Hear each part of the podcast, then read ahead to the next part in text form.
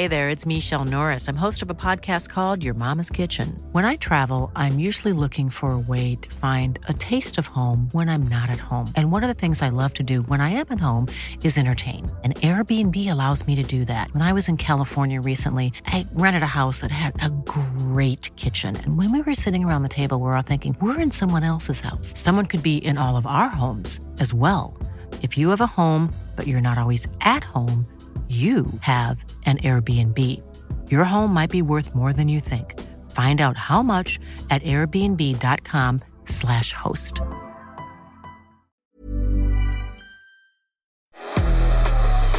Another managerial casualty in the Premier League, and former stars Michael Bridges and Thomas Sorensen will be joined by former Matilda Amy Duggan to go over the demise of Frank Lampard at Everton. It's been another compelling weekend in the Premier League title race, and we'll discuss some of the biggest headlines in football, including one very close to home. I'm your host, Teo Pellizzeri. This is the Optus Sport Football Podcast. Let's get in to the Gegenpod.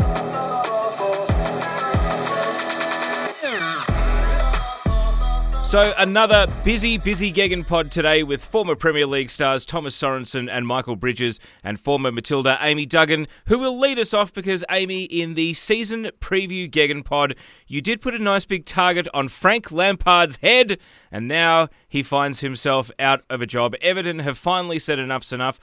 It may have been the right decision, but, Amy, did it take too long? Absolutely, it took too long. Uh, Everton is sitting in or so close or in at the moment the relegation zone, aren't they? They've never been relegated before. He's not been able to turn this team around. He's not been able to bring them together. Um, I think I also said Everton might be the surprise packet, so don't worry about my contradictory um, my predictions at the beginning of the season. But yeah, I did think he was one of the coaches that if he couldn't pull off a miracle in, in the first part of the season, he would be gone. I actually thought they'd get rid of him before the World Cup, but he hung on a few extra weeks. Uh, but yeah, unless you're winning games and and and doing the right thing by the club or, or at least rebuilding and having a some sort of structure behind what you're doing, you're in trouble, aren't you? And um, we wave goodbye to Frank Lampard. How was there not a replacement lined up immediately? Michael Bridges, we've been uh, recording the Gegen pod uh, anticipating that Frank Lampard might be sacked as soon as we hit stop, and all of a sudden the pod's made redundant by the fact that we've got a big piece of breaking news straight after we record. And yet, that's been three weeks now. I mean, surely Everton would have had their replacement ready to go. Instead, we, we have the whole roundabout of who's coming in. Do you know what? You'd think that it should be, that should be the blueprint. You should be recognising who you're after and looking at looking at other managers to come and replace if you are thinking of making a change in manager. And I think it just goes to show that the complete disarray from top to bottom at Everton Football Club. I think the only thing that is a constant is the fans, and that is the only thing that is a sensible, you know, a sensible part of this football club at this moment in time. Uh, Alan Stubbs, next player, has just come out and absolutely slammed the leadership, um, saying that this is an absolute joke. That for one, there's no replacement in place all ready to to get in straight away. Uh, and the, the, the money that has been spent has been spent tragically. So they're asking for the board to explain themselves, the people that have been doing recruitment, because this football club, like Amy has said, has never been in this situation before. And I'm I'm absolutely devastated because I'm a, I, I, I like Everton, I like what they are all about.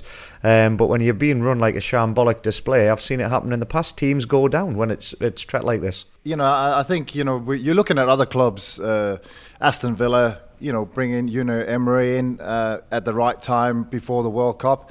You know, you had Lopetegui coming in at Wolves, and I think they totally missed the window. And yeah, you can look at Lampard's record; he deserved to be sacked. You know, 35 points in, in 38 league games is is not good enough uh, in any. He had to, you know, he saved it from relegation, but that that was not going to last this season. Um, but yeah, the overall mismanagement, uh, you know, the half a billion pounds that's been spent, uh, and and where have they gone on sort of average players with with no strategy, and you know they leave them in a horrible situation, and and um, yeah, I think heads needs to roll, and you got a Moshiri who, who doesn't live in the country, lives in Monaco. He's trying to, you know, he doesn't turn up for games, and and got a question who's in charge now: the Thelwell, the the sporting director, and and Bill Kenwright as well. Yeah, and when you know when you you're in your second successive relegation battle, you've had nine defeats in the last twelve games. You've got um, Abdoulaye Doucouré banned from training for the last week because they got into a blue in the dressing room after their loss, and then um, you know he's having to train by his own self, not allowed to train with the team because it's bad for culture. You know this is bigger than just the wrong coach and the wrong group of players or, or the coach losing the dressing room. It's so much bigger than that. Well, one story that has broken overnight Australian time or during the day for you, Bridgie, is that Everton's been put up for sale with an asking price of more than 500 million. Now, it could be either a majority or minority sale of the club. Farhad Moshiri looking perhaps to get out before relegation comes to pass. Maybe the accounting and also the wage structure of the club in the case of relegation is a ticking time bomb, and this is the only chance to sell it for a profit uh, or any money at all rather than simply trying to get someone else to come in and uh, accumulate the debt. Bridgie, this this seems like if Everton don't avoid relegation this year, this could be, dare I suggest, the next Leeds. Yeah, without a shadow of a doubt, Teo could be catastrophic um, for the for the football club.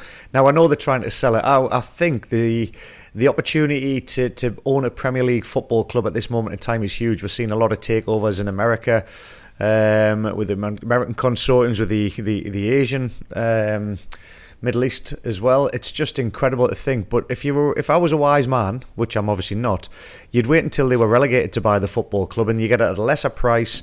You can you can negotiate things and try and bounce back because at this moment in time, there's only one way this club is heading, and that is relegation because of the state of things that are going on. And I don't th- I, don't think many people would jump on board knowing that you're going to buy a club that is going to go down with a absolute massive wage bill. The parachute payments, yeah, it's all good and well, but I think this could really really destroy Everton. The Everton and the fans need somebody to come in and buy it now. However, I think it'll be the latter. I don't think they'll be able to sell it until they see what, what happens and, and where they where they go. And that, that is the sad state of affairs that with them find themselves in. One thing I wanted to ask about was the manager shortlist. You know, the, the bookmakers' odds mm. you know, generally are a pretty good indicator of who's coming in. But it seems as though there is such an ideological divide over the potential Everton candidates. Let me give you the names Sean Dyche, Marcelo Bielsa, David Moyes, Nuno Espirito Santo, Wayne Rooney, and Sam Allardyce. So, my question is how can you have a plan when Dyche and Bielsa are the top two names? They are vastly different directions. Is that not reflective of the fact that Everton don't actually know what they want to be? Uh, I, I, think you know, you know, papers are throwing names out there. Everyone who's available. I don't know how Moyes is in there. He's still got a job uh, from the weekend, um, but you know, it's. I think it's an overall um, just not knowing where the club is going and what they want to do. I think they're in for a dogfight. Bridget lined it out. You know, they're in massive trouble, and they need the right manager, somebody uh, who, you know, uh, you know, like a Dyche. I think he's he's shown that he can come in and and um, and do a good job in that direction with um, with Burnley. Um, I think they need uh, that stability and and because they're you know you, you don't want someone coming in with you know, too much ticky-tacky, uh, you know, soft manager, managerial style. I think they need a, a, strong hand, at least in the short term, and uh, and but at, get on the same page. I think that's that's the big, big, big, big question, uh, and then pick their manager from there. Everton Football Club don't have. You've said it too. They don't have an identity. They don't have a playing style. And like you've just said there, the managers that are in consideration, they've got nobody that's going to come in and say, well, we'll continue this trend of of style or philosophy of what's been going on because it's been a shambles. It's basically you know they, have been playing different positions. I think Frank was tactically out of his depth in the in the Premier League. He's shown that now over a couple of clubs. He hasn't been able to adapt to a style of play where you recognise what it's about. I've seen them many times this season and I've been more interested in Frank Lampard's mannerisms on the sideline because they've been more exciting than the football they've been playing. And I think he's he hasn't done himself any favours at the grounds that he's gone to because um, it affects the players when they're seeing their manager always arguing with the fourth official, with the opposition manager. And I'm, I'm surprised it's taken this long to happen. However, they need to get somebody in and they need somebody to come in that is going to be allowed to do what they would like to do. And this is the downfall of Everton. They've got nothing in structure. They need somebody that's got the kahunas to come in and that's done it before to come and say, this is what we are going to become. Mm they as Tommy said, they need a strong hand, Bridgie, and someone that's going to get this club go back to basics, go play some decent football, find their style, find their identity, and build from there. And that's going to take time. And I don't think they've got the time to get out of the relegation zone to do that. So you are going to have to take a coach that's probably going to be happy to take them through uh, when they drop down and rebuild. Amy, I, I, I, disagree. Sorry, I disagree. I think they have got time to do something about it and get out of the relegation battle in somebody that changed, I've got to say, Middlesbrough Football Club were taken over by Michael Carrick. They were on. They were going out the football league in the championship. They were getting relegated. They're now in the fighting position to get automatic promotion he has given them. And uh, I was speaking to somebody at Middlesbrough Football Club, and they they said, I'm not going to name names. They said the best thing about Michael, he came in, he said, right, this is how we are going to do it, and he turned up and he opened up his plan, and they started getting to work. He got all the staff on board, so they, they I think Everton can if they get the right person in place. Um, but again, who who that is, we, we don't know. It's open ended. Well, that's actually what I want to ask. Let's go quickly around the panel. Who would you hire to be Everton manager and uh, take on this job to get them out of the relegation zone? Is it off your shortlist or anyone, Tay? Because uh, one name that you didn't mention was Ange, by the way, and I want to discuss that in just a moment. You can name Ange. You can name anyone. anyone. I don't think he'd go, but wouldn't he be great? I don't think he'd go, but wouldn't he be great? I, I, agree. I think you need a really strong personality like Sean Dyche um, from that list if you're going to go down that path. But it, this all comes back to who's available too, doesn't it? At the end of the day. I, agree with uh, you know with Amy there. I, I think Post- Postecoglou would be fantastic. Uh, we've seen what he's done at uh, Celtic. You know, he took over that club and transformed it.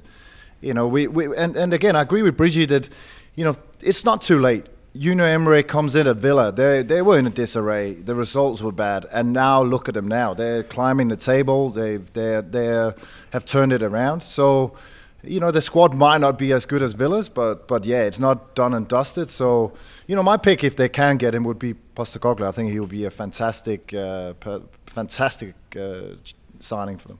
Yeah, Everton on 15 points, two points out the relegation. Uh, it's it's one win, so I, I I still stay and state that they can if they get the right man. Ange Postecoglou, I would love to say it. I can't because he's a smart man. He'll not want to take this, take over this team. He want, he want to plan and have more say of what goes on. I don't think he'd be given license to do what he would like to do. Um, so I think the main man is thereafter is Bielsa. Can they get him? I don't think they can afford to, to get him. I don't think he would take it. So I'm going to say that Miss. I think Dyche. I think we'll see Sean Dyche get this. And, and Amy, just to clarify, if you were Ange Postecoglou and you took the phone call, you'd say no thanks. I'll stay at Celtic. Oh, I don't think you'd leave now, would you, with your next piece of silverware just sitting there nice and pretty? And as Bridgie says, I think he'd like more control over what's going on. And I don't reckon he'd want to get into the relegation scrap. I think he's a, the kind of guy that likes the clean sheet of paper and comes in with a plan and, and builds on it and goes from there. All right, let's uh, talk about the sacked Frank Lampard. Where next? I, I was throwing the idea out there that he used to play for New York City FC, so he has a connection to the City Football Group. Thomas Sorensen Melbourne City needs a manager at the moment, and Frank Lampard, he still has a big name and a big reputation in Australia, even if he hasn't helped his reputation in England. Do you think there's any chance that your old club would be able to lure Frank Lampard out to Australia for a bit of reputation rehab? you know, I think it would be fantastic if if he would come. I don't think it's realistic. I think he still fancies himself. Uh, you know, in England, uh, in Europe. Um, you know, I think he's shown over the last couple of jobs that he has his limitations and he's probably has a lot still to learn tactically, um, uh, man management as well, especially at that absolute pinnacle of of level. So maybe somewhere in Europe, I think would be a, a great place for him. If we can lure him, uh, I'll definitely you know put a word in uh, at at the brass at Melbourne City to see see what's going on. Uh, but uh, I still doubt it, though. I still doubt he will take that trip with the family and everything else. I think he'll be going on holiday for, for a little while before he takes his next next. He'd be a draw card, wouldn't he? The money that he's made through his sackings of the football clubs, he could buy a club in the A League nowadays. He's you know he's, he's made more money getting sacked than he has been getting any achievements. So um, I'd like to see him have another opportunity, but I can't see it being Premier League, and I'm saying uh, MLS if, if he does go anywhere, MLS. But again, Frank swallowed his pride, and he, you know, we've seen him at Derby County in the Championship. Maybe maybe somebody will have another go um, because they know how financially. Um, important he can be in his social media and Facebook and that kind of side of things when they get somebody. It's an attraction to have a Frank Lampard at your football club, um, but it's a bit of devil's advocate. Oh, oh, can I just touch on something that you brought up earlier, Bridgie, and it was about his behaviour on the sidelines because yeah. there's another young coach, obviously that that plays uh, the sorry that coaches in the Premier League, and that's Arteta, and he is also very passionate on the sideline. Tell me the difference that you see between the two of them the difference in their behaviour on the sideline because one's backing his team, right? Yeah, one's what's going on with the other well, one. I'd say Arteta knows what he's about. He's got an identity. He gets frustrated at his own players when they don't um, produce the goods that he wants, and I think it's just taken out in the nearest person. And sadly, that's the fourth official or the opposition manager. There's no doubt about it. He's he's he's upset a lot of managers this season, but I don't mind his sort of passion because he understands what he's about, and he's always directing from the sideline. He's always giving his players information. Frank, I never see him giving information. He's just looking to have a fight on the sideline with with anybody that's not on the field of play. And I think that's the massive difference. Arteta has an understanding of what what he wants as a manager because he's seen Pep Guardiola coach. He was under Pep and Pep has this encyclopedia in his Bible uh, about every player that he wants in the game and every moment in the game, and I think that's why Arteta is streets ahead of Frank. So, just to check, do all three of you think he'll stay in management? No one thinks this is it. He'll pull the pin and go to the media. I suppose other examples, Bridgie, you mentioned the MLS. Scott Parker has gone to Belgium to Club Brugge. Uh, we also saw Mark Hughes. He has dropped all the way down to League Two to manage Bradford City. I don't know if Frank Lampard does either of those jobs, especially when the media could be right there waiting for him to pay him potentially as good a money with far less pressure than management. I think Frank's a winner and he'll want to prove everybody wrong and get get himself going. And I don't think fa- failure setbacks don't don't um, hurt Frank. I, th- I think he'll, he'll be looking for something to go. You know, it is I'm going again, and he's got a, if he's got any family members that he can rely on, Jamie Redknapp and Harry Redknapp um, you know, are huge parts and influence in his life, and they will they will be thriving on him to have another crack because Frank is not a loser. Not working in the media makes you a loser, right, Bridgie? But um, he might use it as a stopgap until he finds his new job. mean it like that. I've just totally destroyed all of us, haven't I? Thanks, Amy. Uh, I, I, agree. I agree, Bridget. I think he's he's gonna he's gonna stay in management. He's he's gonna go on a little holiday, have a think about his next opportunity, and uh, he'll have his fingers on the pulse. I'm sure. Let's talk about the title race and Arsenal's win against Manchester United. Amy, is what Arsenal did a mark of a champion team? I mean, they're setting a crazy pace at yes. the moment, 50 points at the halfway of the season. But what did you make of the thrilling finish to that game? Well, hey, I was smiling till about the 89th minute when Odegaard put that gorgeous um, delivery into uh, Nketiah. But look, yes, it is the mark of a champion. I, I can't fault what they're doing at Arsenal. It's heartbreaking as a Manchester United fan to go down like that, but the game was a great game to watch. Um, Arsenal kept to their game plan. They kept putting the ball in there. They kept doing what they did, and eventually it paid off. Um, the fact that they're on 50 points halfway in the season's absolutely outstanding, and a, and a credit to not just Arteta and the players and the club, but he, he's really interesting because he, after the game um, in that interview, like he was happy. Obviously, he said it was a beautiful moment when they scored the goal, but he's still asking for more. He still thinks there's more improvement and more to gr- more growth and more improvement uh, and better football to come. So I actually look forward to watching it. I have to say, I've just been over to Orlando, Florida for the Premier League weekend, and we saw some. We saw three nil nillers this weekend. Leeds was one of the games. Newcastle United was one of the games that I was covering over there, and it was a massive fan event at Universal Studio. And the people that came from all over the world to be in a fan event um, to watch all the Premier League games with ex players and things there, it was a massive success. And the Arsenal and Manchester United fans just totally took over. And you know, when you have a fireworks display and you wait for the grand finale, thankfully, there was a game where everybody was just engrossed in it. And to see the, you know, I'm going to upset you here, Amy, to see that there was a winning goal came from right. Arsenal towards the end. Um, I just thought it was fitting, and, and, and it, I think Arsenal deserved it. But I could just see all the Manchester United fans around us going, "Oh, there's two VAR decisions here. The first cross is offside. Oh no, it's not. Nketiah's got to be offside. Oh no, he's not." And it was just incredible. So um, I'm hoping and I'm I'm praying that we can try and get one of these events in Australia uh, for the Premier League because obviously Optus Sport with the rights holders, and to see fans just uh, for the three or four days in one venue, it was absolutely amazing because it couldn't happen in England because there'd be scraps everywhere. But it was the same culture as Australia. Everybody was integrating with each other, and it was a really good fan festival. And that was the that was the um, the best the best match for the whole weekend. Yeah, no, I just think it's great to see all the Arsenal fans back out uh, in in full flourish and, and wearing their jerseys. Uh, which we haven't seen for a while. And and and, and again, I think it, it's it's it's it's great. Uh, the only the only thing I, have I've starting to hear now is it's destiny, and you know this you know with that late goal, and now you know it, it's it's more or less a done deal. But there's still 19 games to go. There's a long long way. Uh, so much can happen, but up until this point, you can't fault anything they've done there. I think, you know, signing Trossard just gives them that you know a little bit of cover up front, and and nobody actually expected Nketiah to have any sort of role, but he has stepped in. Uh, you know his stats are good, uh, maybe not defensively as good, uh, but you know his his uh, attacking uh, parameters are off the charts, and, and again he's come up with these crucial goals, which is so important in in, in this run in that's going to come uh, fairly soon. The other title contender is Manchester City, and they had two games over the course of uh, the long weekend because they had to come from 2 0 down to beat Tottenham and then they steamrolled Wolves. So at kick-off of Manchester United versus Arsenal, it was actually only two points the difference, Bridgie, but Arsenal's win re-establishes a bit of a gap once again. However, Manchester City, when they were 2-0 down against Tottenham, it looked like the title was only going to one place. So what did you make of the topsy-turvy weekend that Manchester City had that ended, of course, with an Erling Haaland hat-trick? I thought the Erling Haaland hat trick was absolutely magnificent. You know, just the power that he showed. He, he was he was back. His fourth fourth hat trick of the season, by the way. Absolutely incredible.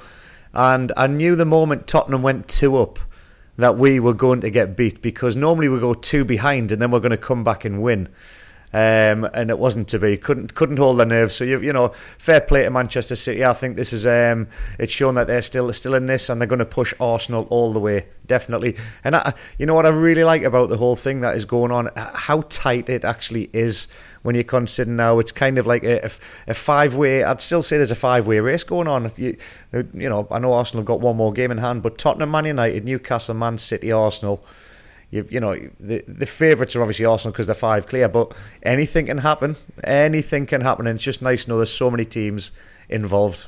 I think the race the, to the top is awesome um, this season, Bridget, but you just can't go past Haaland, can you? Like 25 Premier League goals since arriving. He, he, let's just remember the Golden Boot winner last year or was shared between Son and Salah, and that was a total of 23 yeah. for the whole season. So he's going to well eclipse that. Um, I will say though, Pep's comments about you know lack of home support after the game interview uh, in his interview were really interesting, and he also questioned the desire of his own players. So they're getting the results, and you know they did fight back, obviously, but but he's still got some question marks over their lack of, I think he said, lack of guts and passion and fire and desire to win. I, just can't believe that Bridger has chucked two of his favourite teams in the, in a title race in Newcastle and Tottenham. I think Bridger, you must sit there 2 0 up against Man City and then just look at how they threw that away in the second half. And now you've, tr- you've thrown them in as a title contender. I just can't believe it. I'm stunned.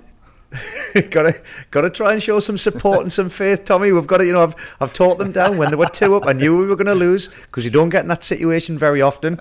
But I will say one thing, Theo. I'm delighted this week because Haaland got a hat trick, and you can just put that question to bed, saying, "Has he really changed Manchester City?" Yes, he has, and there he goes yet again.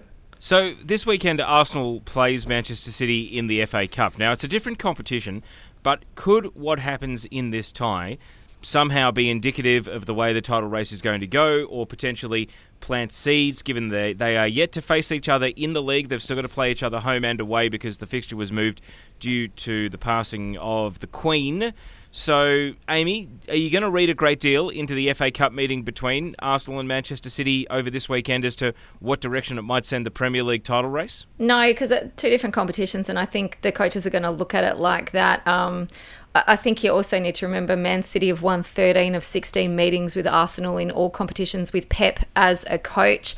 Um, so, you know, stats clearly set on that side. But Arsenal have also won their last four FA Cup games against Man City. So, and made the final every time they've beaten Man City. So, I think we need to, you know, it, it's a balance. It depends what you're going after. I think they'll both be out there to win. I think there's that that uh, you know mentor coach kind of what do you call it student teacher relationship still goes on between them and they're still uber uber competitive but um, i don't think it'll have a bearing on the actual premier league uh, itself and one last one. Bridgie has tried to suggest that Newcastle, Manchester United, and even Tottenham are still in the title race.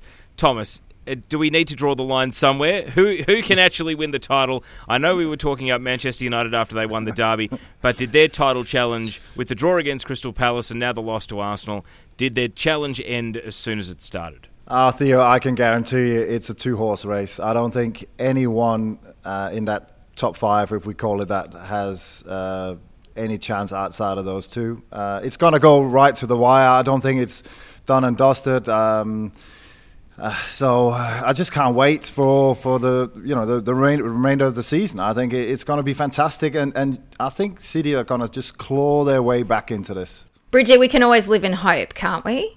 We'll always have hope that some miracle happens uh, and the hope, top there's two al- there's always, there's always hope. Newcastle or Manchester United just happen to sweep in and have this great run of form and, and take it out. There's always hope. Just be careful what you wish for because you both laughed at me when you said Newcastle wouldn't finish top four. I'm still hanging true, on for that true. one as well. yes, but we do hope. Oh, but we, we're not discussing top four. I, I think I think they're going to finish top four, Bridgie. But title race now. Okay. But it would be remiss of us to talk about Spurs and not go to Michael Bridges. So, Bridgie, I, I think you'd have some heartwarming news this week that apparently Harry Kane is coming back to the negotiation table on a new contract and could even potentially finish his career with Tottenham if he signs on absolutely great news. Delighted. Um, you know, equaling Jimmy Greaves' record is no mean feat. You know, 266 goals, and no doubt he will he will break the record, and then he'll probably start hunt down Alan Shearer's um, all-time record. So I'm I'm looking forward to seeing seeing what he's all about. The negotiation tables. I don't care what they give him. Just give him whatever he requests. Um, because he, he, for me, he's invaluable. And there is that big question mark: Will will he end his career without a major trophy if he does sign for Spurs? Now, the difference between the two men in question I've just been talking about is Alan Shearer did actually win the Premier League with Blackburn Rovers. However, he went to Newcastle, he became their all time leading goal scorer, Premier League's main goal scorer, and and he didn't win the Premier League. But he, he says with the he, he still says and states that he made the right decision for his career because of what he did for Newcastle and he's a homegrown lad. So I think Harry Kane will stay. He'll sign a big contract. And I did actually bump into Alan Shearer over in Orlando. And I was saying, you know, he's he's got Jimmy Greaves' record. He's chasing you down, Alan. And the negotiations came up. Alan's suggestion was break all negotiations, and he hopes to see him either go to Real Madrid or Bayern Munich because he doesn't want him in the Premier League to take his record. So I thought that was quite a, a, an Alan Shearer answer. It was brilliant. Tommy, if you were in Kane's position, would you want to leave? How many chances does he actually have at his age and his wage for an, another club to actually come in and sign him, though? Are there any realistic suitors to actually purchase him away from Spurs? I would think it would be absolutely lunacy if he went to the table and sign a new Spurs deal. Sorry, Bridgie. Um, you know, he, you know, you're talking about age. He's only 29. Like we, we're talking about it like he's 35. You know, he's. I think he's he's a top professional. I think any team would benefit from his attitude, his, his skills, obviously, uh, his goal scoring. Uh, David Levy has come out and said that uh, you know the 150 that he, he wanted from Man City is now down to 100 million, uh, and I think uh, Manchester United, I think, will be perfect for him. I think the 100 million might sound steep uh, off the bat, but you know, if he can give them four or five great years, uh, I think he is a culture bearer, uh, uh and again, will get the goals uh, and even more goals in a team that um, you know is a lot more forward thinking with creative players like Fernandes, Eriksen, uh, Rashford to support him. Uh, so I, I, would love to see him at Manchester United in the Premier League. But I agree with uh, with uh, Aaron Shearer's uh, judgment as well. He would fit in nicely at any top club in, Euro- in Europe. Um, you know, I think uh, he's that good, and I would just love to see him somewhere else in Tottenham, unless his family doesn't want to leave. I, I just would love to see him do do what he does best um, and win some trophies because I think he deserves it. He's a, Are he's you just doing this to wind legend. me up, Tommy? A little bit, but I'm also Are realistic. This to wind me up because you're saying.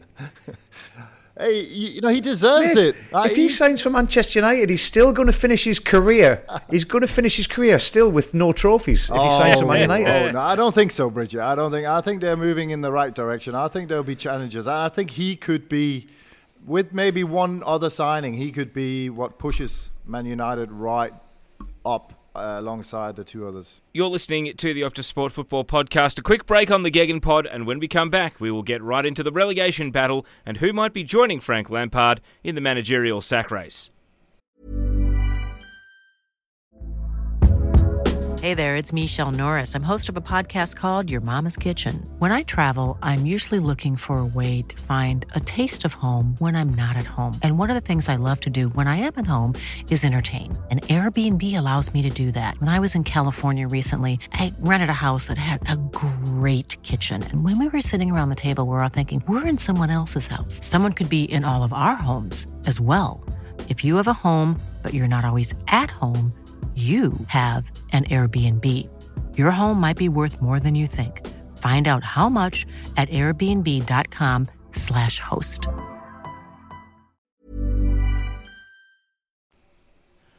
Welcome back to the Gegen Pod. We've got former Premier League stars Michael Bridges and Thomas Sorensen with us, and former Matilda Amy Duggan. Now, we started the show with Frank Lampard, but quickfire, I want to go through some of the other teams that have managers in the hot seat and are still in the relegation battle. Bridgie, Leeds get a draw off Brentford, but they're winless in six. What's the current level of heat under Jesse Marsch? Yeah, just Jesse Marsch is, you know, we've got the team Leeds United sitting in 15th position at the moment. They have been playing nice football. They've been creating chances. So what, what the fans have been delighted with is the amount of chances that have been created, but it's the it's the conversion rate that hasn't happened and turning the draws into wins. That is a huge thing considering the start of the season was so good. And it was the first time that I'd seen Leeds United play a really attractive style of football. They were playing a conference. It was the win over Cardiff in the replay in the FA Cup um, match. And that, re- the, the, you know, they went to town. There was five goals. There was players coming on. Bamford getting two. Rodrigo got on the score sheet. And, you know, there's a player that's come on, uh, Willy Gnonto, who's come out of nowhere and they've become a fan's favourite instantly with his goals. And he's kind of given Jesse Marsch, you know, the, the, the style that he, he's, he's been looking to possess now. The next few matches for Leeds United. You've got Manchester United twice in a week coming up, by the way, okay, because that was another game that was cancelled. So that's there's two games in a row. There's big matches against um, who else have they got coming in? Nottingham Forest, a team in and around them. Everton, a team in and around them. And Southampton, a team and around them. So anything that Leeds can get out of the Man- Manchester United games is a bonus and it's them other three games that I mentioned, and they are the ones that Jesse Marsch is focusing on. Um, and that, that's what's been coming out of the, the, the camp. That's what they're all looking towards. Thomas, you mentioned David Moyes still has a job at West Ham. They've defeated Everton, but they weren't able to beat many other teams, and they're only one point above the drop. So, is David Moyes still potentially heading for the exit door, or do you think the Everton win is the chance for him to save his skin and West Ham's? You know, I think West Ham sh- should be safe, uh, and and I hope he's safe as well. I think they've got a good enough squad, um, you know, compared to some of the others, and and, and I think the the good thing for Leeds and West Ham is that uh, all the other teams are you know as bad, uh, if not worse. You know, you, you've seen teams you know, the, the, the bottom three, Bournemouth, Southampton, and Everton, I think, uh, you know, are, are, not having a great time. They Southampton obviously got Nathan Jones in there. They've only got one win in five. Everton, no wins, and same with Bournemouth. So, you know, I, I just think if you can go on a little run, and, and I think West Ham will, I think they, they should be okay. And uh, you're looking probably all the way up to Crystal Palace uh, as the sort of last team that that could be drawn into to this relegation battle. I think Aston Villa are, are, looking on the up and, and have had a good, you know, good run of form late, so they they should be okay. So it's it's whoever, and we always see it every year. We we see one or two teams suddenly out of the blue finding some results. Uh, you know, maybe Leicester with Harry Souttar if he can go there, can uh, you know can can get a bit more stability and, and, and get out of trouble as well. But it's it's anyone's game at the bottom, and as you said, Leeds big games coming up. Yeah. Well, you know, we talked about Frank obviously earlier departing Everton, and Everton need to get something in, somebody in quick because I see Arsenal are up. Then they've got Arsenal, then Liverpool, and then they've got three massive games against Leeds, Villa, and Forest. Now they need some form of stability because they are three games that they should be looking at to say we can try and get something out of this to lift them out of that relegation zone. And with West Ham again, some tricky, tricky fixtures coming in the next three matches. Um, I think Moyes and West Ham will be safe. Um, I do fear for Everton if they don't appoint the right person at the right time, it could be could be too late for them. But there is that window of opportunity in the next five games where I'd, I'd be looking to get in straight away. Somebody that can put the stamp on it and um, try and get some points on the board. Now, the whole bottom half of the table is in relegation trouble, but would you be willing to say that Crystal Palace, seven points above the relegation zone, are the lowest safe team? or even would you say they are still not necessarily clear of what could be a nine or ten team relegation battle?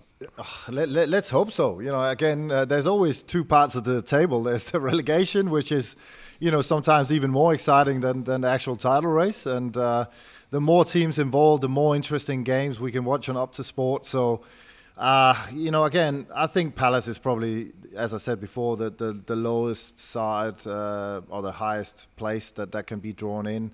I still think they'll be safe. Um, but I just, you know, again, it's it always brings surprises, always brings drama, and, and again, I think it's going to go right to the wire this year with, with that many teams involved.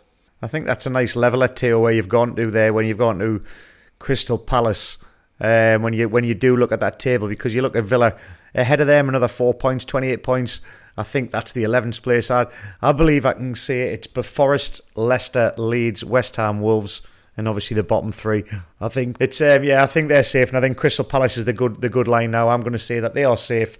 Vieira's done a good job, and for me, his biggest challenge is going to be what he can hold on to in January and come the end of the season because they've got some very talented players in that final third. Let's go around the world of football because, of course, La Liga is live and exclusive on Optus Sport. There's plenty going on in Europe and even some stories a bit closer to home, which I want to hear the panel's thoughts on. But we'll start with La Liga because Real Madrid and Barcelona both won in unconvincing fashion at the weekend. This weekend, Real Sociedad, who are in third, played Real Madrid and they have a chance to draw level on points. And Amy, this is a bit unexpected because when we headed off to the World Cup break, Real Madrid just snuck in a few bad results there and they kind of let Barcelona sneak away at the top of La Liga. And since coming back from the World Cup break, Barcelona may not have been blazing, but they have been winning. And now Real Madrid could, unthinkably, get drawn into a tie for third. Well, it makes it exciting for a change in uh, La Liga rather than just having, you know, an out and out uh, winner sitting on the top the whole time. So I welcome that always. I welcome the competition. Um, yeah, Barca are not playing well, but I guess, you know, they've had some upsets this week truly too with the, the Dani Alves news, and that was a really big shock, I think, to everybody. But what is happening on the pitch is that they're getting the job done, they're getting the points, and that's really all that matters at the moment while they're in this lull. If they were playing badly and dropping points, I'd be, you know, you'd be way more concerned. But to make it exciting, bring it on. And, you know, as we said, Real Madrid, three points off the top. They've only dropped two of their last five. Um, I welcome the competition. Thomas, I wanted to go to the Netherlands because Matt Ryan made his AZ Alkmaar debut in a 3 1 win against Fortuna. And AZ are only two points behind Feyenoord at the top of the table. So uh, it's great to see that Matt Ryan has gone into a good situation and all of a sudden finds himself in a challenge to win the Eredivisie. the Dutch league is a fantastic league. Uh, you know, we, we see what Ajax do in, in the Champions League. Uh, you know, Feyenoord um, as well. So you know, and and AZ won the championship uh, as it four or five years ago. So so they've got the pedigree there as well. Great little stadium. So I think it's a perfect setup for him just to get some game time. I think overall that that was the most important thing.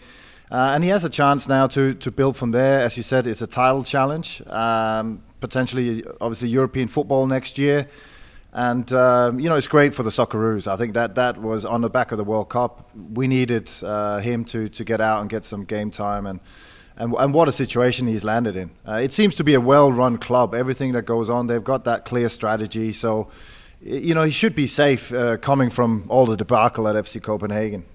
Now, one of the major European leagues, the Serie A, had a bomb dropped on it last week. Juventus hit with a 15 point deduction. It means that Napoli are suddenly 12 points clear at the top of Serie A. In, in a sense, Bridgie, I think that the Napoli fans, they've been waiting since 1990 in the days of Diego Maradona to win the Scudetto. They won't care if they win, but I think there is a, around football a real sense of not like this. I mean, Juve getting busted and, and getting a points deduction again. It's it's history repeating itself, isn't it? It's, it's, they always seem to find themselves getting found out and caught for the for the for the massive events or the misdemeanors. They they're getting punished, and you know it it, it it's got to be done. If you if you're getting caught, you're getting found out, and you've been doing things, it will come back to haunt you, and sadly it has. But you know, I, I think you asked me in the last um, Gegen pod that we were doing if if the you know Napoli get the result um, over Juve, and I think they did convincingly. Uh, absolutely smashed them, and I think that's the title race done and dusted. And it's, I think it's um, very fitting because you know with the days of Maradona being there and watching them this season, they have been super, super impressive. The the, the attack and football that they play, it's a, it's just a joy to watch and Amy, the the sentimentality is, is easy to lean into because Argentina has won the World Cup for the first time since the passing of Maradona, and now Napoli might win Serie A. Yeah. I mean, if if anything, this uh, frees them up a little bit. This points gap to really go hard for the Champions League too, which would be unthinkable that they might be a, a surprise contender to win a win a double. I'm pretty sure when we set out at the beginning of the season, they weren't the team on any of our lists to uh, top the Serie A or even go through in the Champions League. So uh, I think it's wonderful. It's a shame that there's not a bit more competition there in a 5 1 drubbing of a team that we all love to see at the top and doing well. Um, it, it, was a real eye opener to what the gap actually is. Um, but you know, as far as Juve goes, it, this is a big hit again for them, but also for the game because I think uh, in the league itself, you people we, we, we want to think that it's all fair and equal and that financial fair play keeps us all lined up. But I guess it just shows the real, reality of the situation. There are clubs there spending a lot of money, but there are also clubs there spending a lot of money and looking for loopholes to uh, spend even more, I guess. Um, can we also mention a couple of other Aussies that have gone overseas this week? Because James uh, Jeggo's gone to Hibernian, uh, Nick D'Agostino's left Melbourne Victory, and, and he's gone to Norwegian club Viking. So it's really cool to see Aussie players um, flying the coop. And uh, Thomas, just one last one. The, the football business side of things with this Juve points deduction, obviously, for, for those not familiar with the story, uh, in a sentence, it's to do with inflated prices for players who perhaps did not merit uh, that sort of price. And there were a number of complicit clubs that helped Juve to cook the books essentially by agreeing to inflated transfer fees. Do you, do you think this is a be careful what you wish for situation and it might unravel world football, or is it a case that perhaps the worst offender has been sacrificed here to scare away anyone else who's thinking about it? You know, I, th- I think they had the you know the scandal uh, in Italy. Is it ten years ago as well? Um, it just seems to be a governance problem. Uh, specifically there. Um, uh, and and yeah, it, it's probably a wider thing, and, and somebody's going to take the fall. And and and by putting Juventus down, it's it's obviously uh, it's going to scare a lot of people away. Um, you know, and, and it it has wide reach as well. We've we've seen Paratici, the managing director at Spurs. He's he's been involved. He was obviously at Juventus before, so he could potentially be banned. So it, it's not just going to hit Italy. It's gonna it's gonna it's gonna throw some some. Uh, know, wriggles in the water around Europe as well. And and yeah, and, and my, you might try to understand now, understand now why this push for the Super League now. You know, there's and Juventus were one of the, the big parts of that. Is is uh, you know it, it comes down to money, and uh, they they've they've seemed to have obviously had some issues there. I know one thing: there'll be a few people running for the um, for the hills after this has um, sent shockwaves around because like Tommy said, there is going to be a lot of people taking cover, wearing the crash helmets, and thinking, please don't come for me. Um, and I think there'll be a lot more getting exposed. Let's talk about the biggest story closer to home this week in Australia Dwight Yorke leaving Macarthur. This comes after he delivered some home truths in the dressing room after the loss to Adelaide and it left the club with no choice but to cut ties because Yorke reportedly blasted the players, the club, the crowds, the league, and the game broadly in Australia. Michael Bridges, given that Dwight Yorke did actually win a trophy, the Australia Cup, in his 13 game stint, can it possibly be considered a success?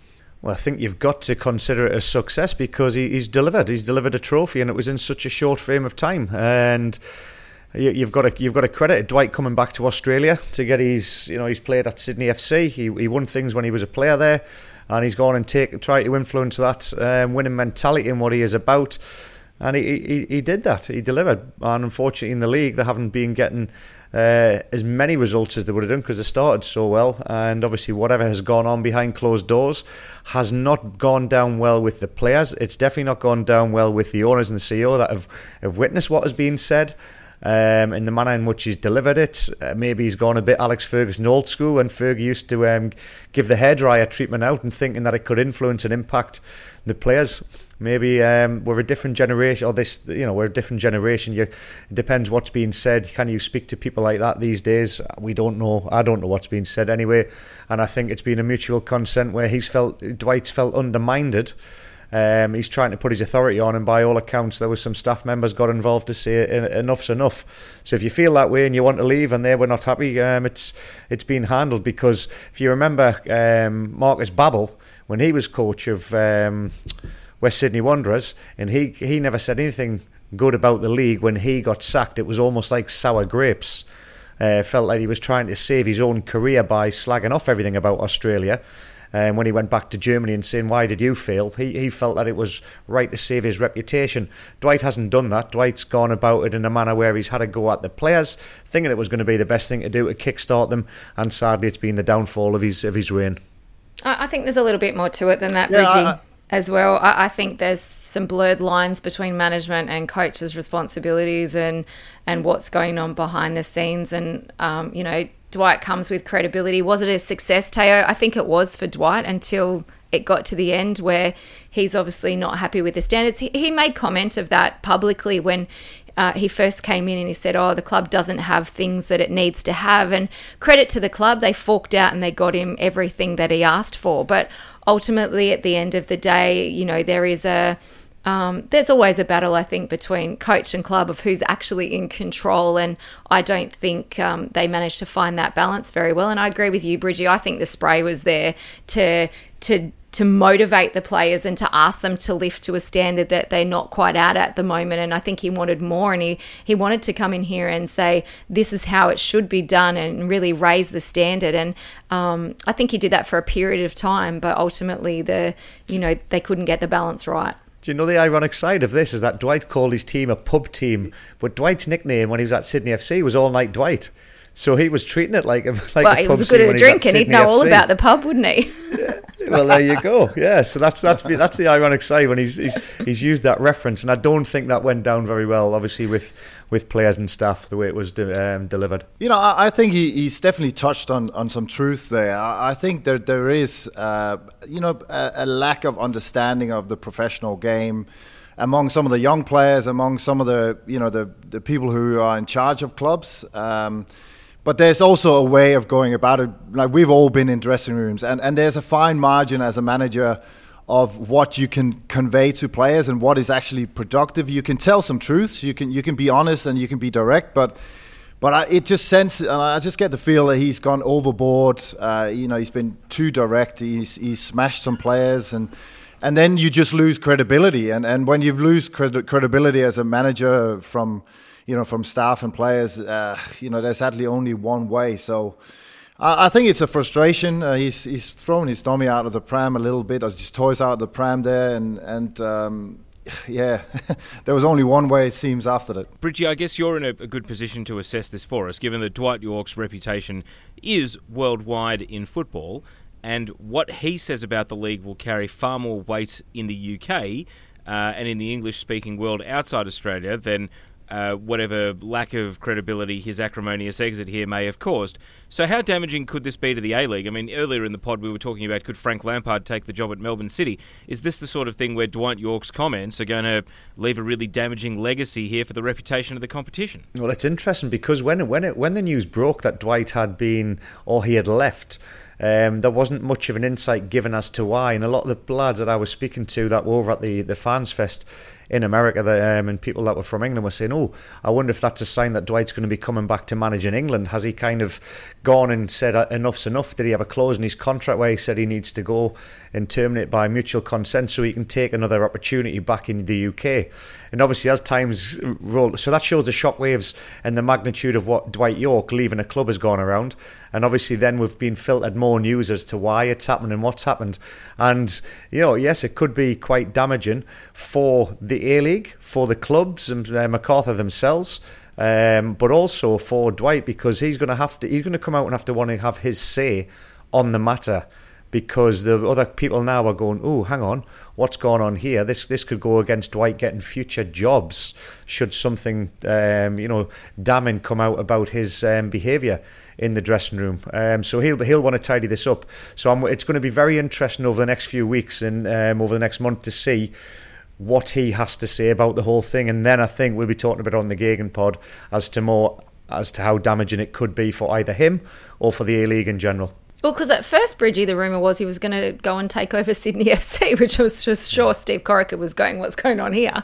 But um, but but ultimately, you know, that hasn't transpired yet. So we wait and see what the next move is. Yeah. Now, uh, one last one for Tommy. Uh, Dwight Yorke's gone, Charlie Austin's gone, Nani's injured, and other targets like Cristiano Ronaldo and Luis Suarez said no thanks. Does the A League need to pivot away from the sugar hit strategy of going for the big names? I guess you were a big name that came to the A League. You've lived that experience. So give us your perspective. Uh, what is actually the answer here, given they've they've had so many misfires, be it on the field or off this season, with the big names that they've attracted? Yeah, no, it's, obviously been bad luck. I think uh, there, there's things going on. Um, obviously, the it, the unfortunate injury for Nani. I don't think he had the, the impact on the pitch that you had hoped. Uh, Austin, obviously, there was other issues. Um, you know, I don't think Ronaldo Suarez was ever realistic. But but we need, you know, we need foreign players. Uh, for their name, yes, but also for the culture and, and for the professionalism, the knowledge, because I think the knowledge is even more important uh, than the actual name. Just having players who, who had played at the highest level among a lot of like, we see a lot of talented young players in the A League, uh, but they need someone to look up to. We see, you know, Diamanti. You know, despite losing his legs a little bit, you know, he's still a leader. He's still a, a talisman for, for, for Western United and, and has played a big part there. So. So to, to say that they have to pivot away, I, I, I don't I don't agree with it. I think we still need it, but I think the league also needs to you know put their finger in the ground and and and and focus maybe more on, on young talent, uh, be a bit of a feeder. We've seen the, the young players that go abroad. This is what we want more of. So, you know, it has to be the right balance, and, and I think that's where the, the league needs to look. Another thing I'll add to that, Tommy, is the you've just talked about the leadership and the you know the European flair or the world flair of the best footballers trying to get them and, and use their experience and knowledge of the game and also embrace what they're about because I've obviously been over there for 12 13 years. I've seen it from a playing side. I've seen it from a coaching side and I've seen it from a neutral side where I haven't been involved in the game. And I, what is what was upsetting to me is that some managers feel so uh, scared and worried about these players coming to the end of their careers that have got a massive influence and they don't embrace them. They kind of think, oh, I've got to keep you away because my job is threatened. They shouldn't feel like that. You've got to embrace it. You need to, because you've got to try and maximize, uh, maximize that. and that was one of the worrying things I've seen from a from a couple of my experiences in that league, where some of the you know some of the players have been and felt like they've been shown the door rather than saying, "Oh, would you like to come and get involved in the football club?" I was very lucky that at the time when I was there, I was given an opportunity to become a, a coach inside that football club. Whereas I've seen others and heard from others where they've they've just been shown the door, um, and I think they should should have embraced it to keep people like that that understand the world game to pass on that knowledge to the younger generation over in Australia. Let's bring home the Gegen pod with some women's football and the WSL. But, Amy, unfortunately, it's a lack of women's football that we are talking about from the weekend. What happened? well, six of the games got postponed or abandoned because the grounds were frozen. The ice on the grounds actually made them unsuitable for play. Now, uh, the Chelsea Liverpool game was abandoned after six or seven minutes. We saw players slipping over. We saw ice burns. Um, fan groups have, you know, blasted this. Emma Hayes has come out and had her same. Uh, Liverpool's coach Matt Beard the same. Um, uh, personally, I just think it comes back to that conversation we were having about bigger stadiums, Thomas. And you know, we've seen we've seen crowds coming into the WSL now, and we've looked at upgrading the facilities for the women. And you know, it says a lot about the facilities. They were using blowers to try and warm up the field and get the ice off. Um, I think it was Emma Hayes that called for under pitch heating for for women's fields. Um, it's been installed in some of the big grounds, like Goodison Park had it installed back in the late fifties. What are we doing, people? Either let them play at the good fields that have all the facilities or, or pay the money to upgrade. Um, it's time for that right now. Uh, on the games that were played, the Tottenham Leicester game and Brighton Arsenal were also postponed. Um, I think the the the weather is something you can't control. Obviously, I've only ever played in the snow a couple of times, so I'll revert to Bridgie on, on how that's handled by the players. But we did see Manchester United win 1 0 over Reading. That puts them equal on points with Chelsea and actually top of the table. And in some great news for them this week, um, it's come out, I think, just yesterday that they will play a match at Old Trafford in March. So perhaps we're on the right track. So, just just on this, before we get into talking about experiences playing in the snow and the ice, um, my impression of this is that the English press pack were just outraged and there was no real lateral thought. The only answer given was spend more money. Amy, is that a bit simplistic, or do you think there's a, an opportunity for innovation here? That's you know, basically my interpretation of the English media was it was a bunch of whinging poms. Oh, that's nice. Um, oh, especially when it's about the women's game. I, I, think there's two sides to this. Yes, spend more money by upgrading the fields that they have, but also we, we could have been a bit uh, smarter and just said, okay, well, what, where can we move the games that might work to fields that are playable. Um, we do have that option, by the way. We're actually allowed to step onto, you know, the Goodison Parks, the the theatre of dreams. It's not a big deal if we can try and fit in with with the schedule.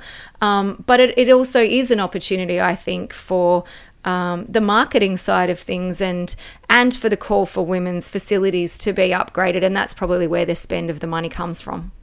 I have to say it wasn't just the women's game that had this problem as well. There were so many games postponed across the whole the whole country because the weather that hit uh, Manchester Airport was closed due to snow. So I think it caught everybody off guard um, in this instance because it has been so extreme. But I, I agree with you, Amy. There, there is opportunities and moments where you can look ahead, you can plan, and you can think, right, can we move this game to somewhere uh, where where we're going to get the best out of it? Whether that's on on a, on 3G or they whether are they allowed I don't know. Artificial not too sure. That can be swept off far easier than it can on grass. But um, yeah the undersoil heating there's loads of Premier League grounds have that. And if you've got Premier League women's teams involved then it should be it should be easy accessible as long as it doesn't interfere uh, in, or, or cross with each other when the schedules are out. Is the big picture answer Amy that instead of having a FAWSL that the Premier League needs to actually take some responsibility for the women's side of the game, and the easiest way to equalise the spending is to rebrand the WSL as the Women's Premier League and, and have it come under the same umbrella. I don't really care what it's called. Just let them play on the same pitch. You same club? Are you not? Um, you know, we, we see it down, and it's done well in Australia in some clubs, not all clubs, but some clubs where you know there's equal facilities, equal training facilities, equal gyms, equal standards. I don't understand, um, and especially in England, Bridgie, where the women are doing way better than the men, why um, it's not why it's not just equal if they're top class players playing at the top level, playing in World Cups, and they're playing in the top league in the world, the facilities should match the class of play. Hey, Amy, you don't need to sell it to me. I've told you I'll not be supporting England men in the in the Euros and all that. I'm a lioness now. Thomas, what were the worst conditions you played in? Because I suppose the, the Scandinavian countries definitely have their um, adjustments in order to deal with the weather, be it indoor stadiums, be it synthetics. But what is actually the worst conditions that you were told the game's going ahead, go out and play? Ah, uh, you know, I, my whole childhood, uh, every winter was uh, playing on uh, rock hard pitches. Uh, there was no undersoil heating or astroturf back in those days. And I imagine being a being keeper when you've got week. a really good uh, team of strikers. yeah, oh my god. Oh, horrible! Uh, and and at that time, I didn't dare say anything to the manager. I didn't dare say, "No, I don't think it's the right time to not dive around." Uh, but yeah, again, you know, I remember we played uh, Crystal Palace a couple of times. We actually went down to London. The game got postponed because of a frozen pitch. They tried to put uh, a big tent over the and, and with blowers as well. And we played a couple of days later, and the pitch was all you know semi-frozen, and it was absolutely horrible. Uh, I think it's the first time I've ever worn moles. I couldn't wear studs because they they couldn't uh, actually get into the ground. Uh, and we had a couple of players pull up with injuries, and we lost the game. So that was an absolute horrific night.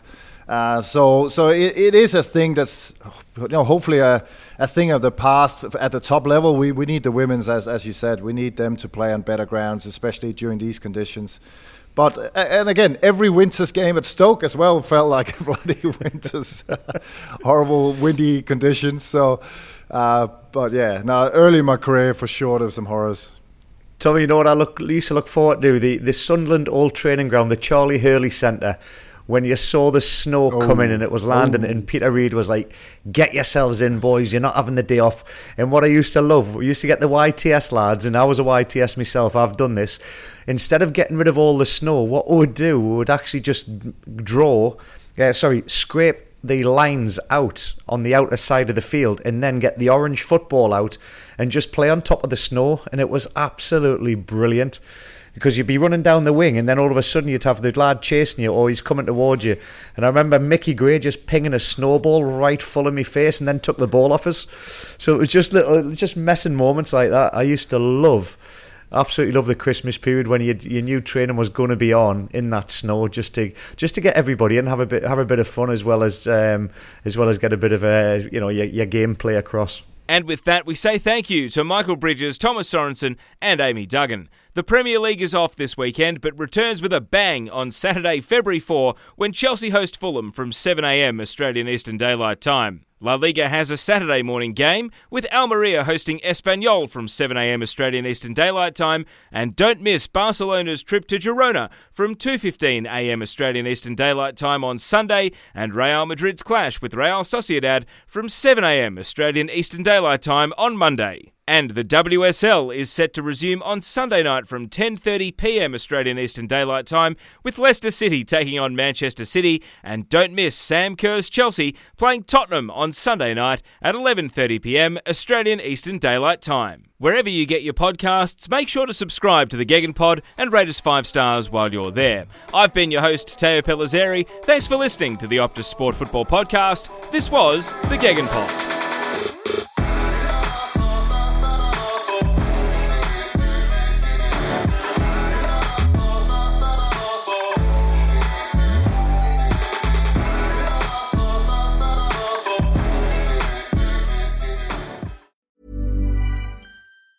Planning for your next trip? Elevate your travel style with Quince. Quince has all the jet setting essentials you'll want for your next getaway, like European linen, premium luggage options, buttery soft Italian leather bags, and so much more. And is all priced at 50 to 80% less than similar brands. Plus, Quince only works with factories that use safe and ethical manufacturing practices. Pack your bags with high-quality essentials you'll be wearing for vacations to come with Quince. Go to quince.com slash pack for free shipping and 365-day returns.